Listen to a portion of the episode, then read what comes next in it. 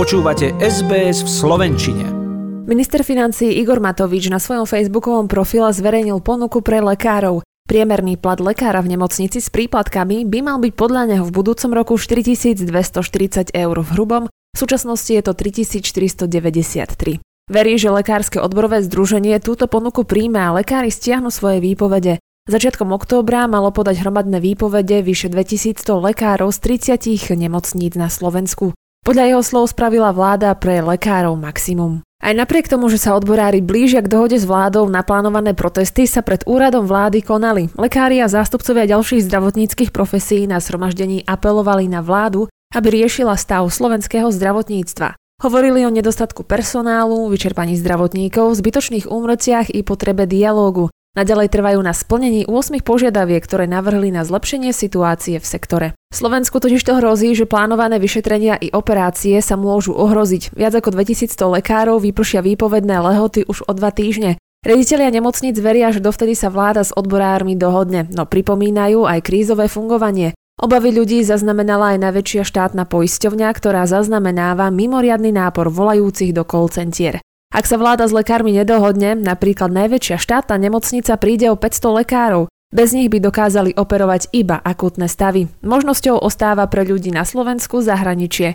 Vyhláška totiž to umožňuje pacientom vycestovať za zdravotnou starostlivosťou aj do niektorej z krajín Európskej únie. Hovorí sa o tom, ktoré výkony v zahraničí musia poisťovne vopred schváliť. Poisťovňa za posledné 3 roky schválila liečbu v cudzine takmer 2000 poistencom. Išlo najmä o výkony, ktoré sa u nás neposkytujú. Liečba v zahraničí ale prináša podľa analytikov aj veľkú administratívnu záťaž. Traja ústavní činitelia, prezidentka Zuzana Čaputová, premiér Eduard Heger a predseda parlamentu Boris Kolár si vo štvrtok 17.11. uctili pamiatku Nežnej revolúcie. Tá sa začala pred 33 rokmi. Od roku 2001 si Slovensko pripomína túto udalosť ako štátny sviatok. Takmer 500 kg za jeden rok. Toľko odpadu vyprodukuje na Slovensku jeden obyvateľ. V Európe na tom zatiaľ ešte stále nie sme najhoršie.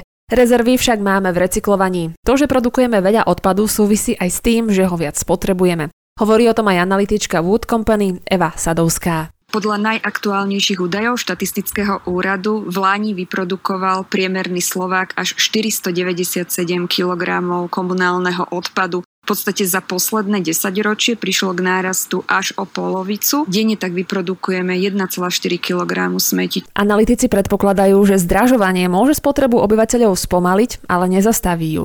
To znamená, že aj množstvo vyprodukovaného odpadu bude naďalej rásť.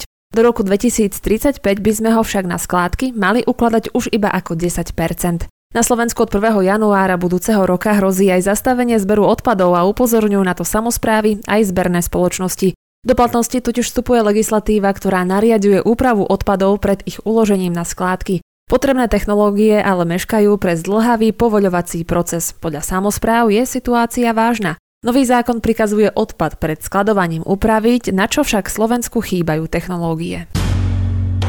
Slovenská futbalová reprezentácia uzavrie kalendárny rok 22 prípravným súbojom proti výberu z.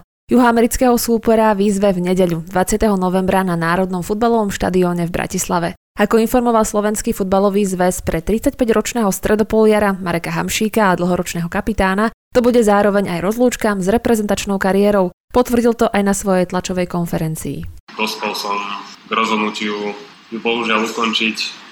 akože srdcom by, to, by som chcel pokračovať, ale niekde som musel pribrzdiť, lebo naozaj mám už nejaký ten svoj vek, v lete to bude 35 rokov a posledné mesiace alebo aj posledný rok sa objavovali dosť časté zranenia. Hamšik potvrdil, že zdravotne sa cíti dobre a že je plne pripravený odohrať najbližšiu sezónu za svoj turecký klub.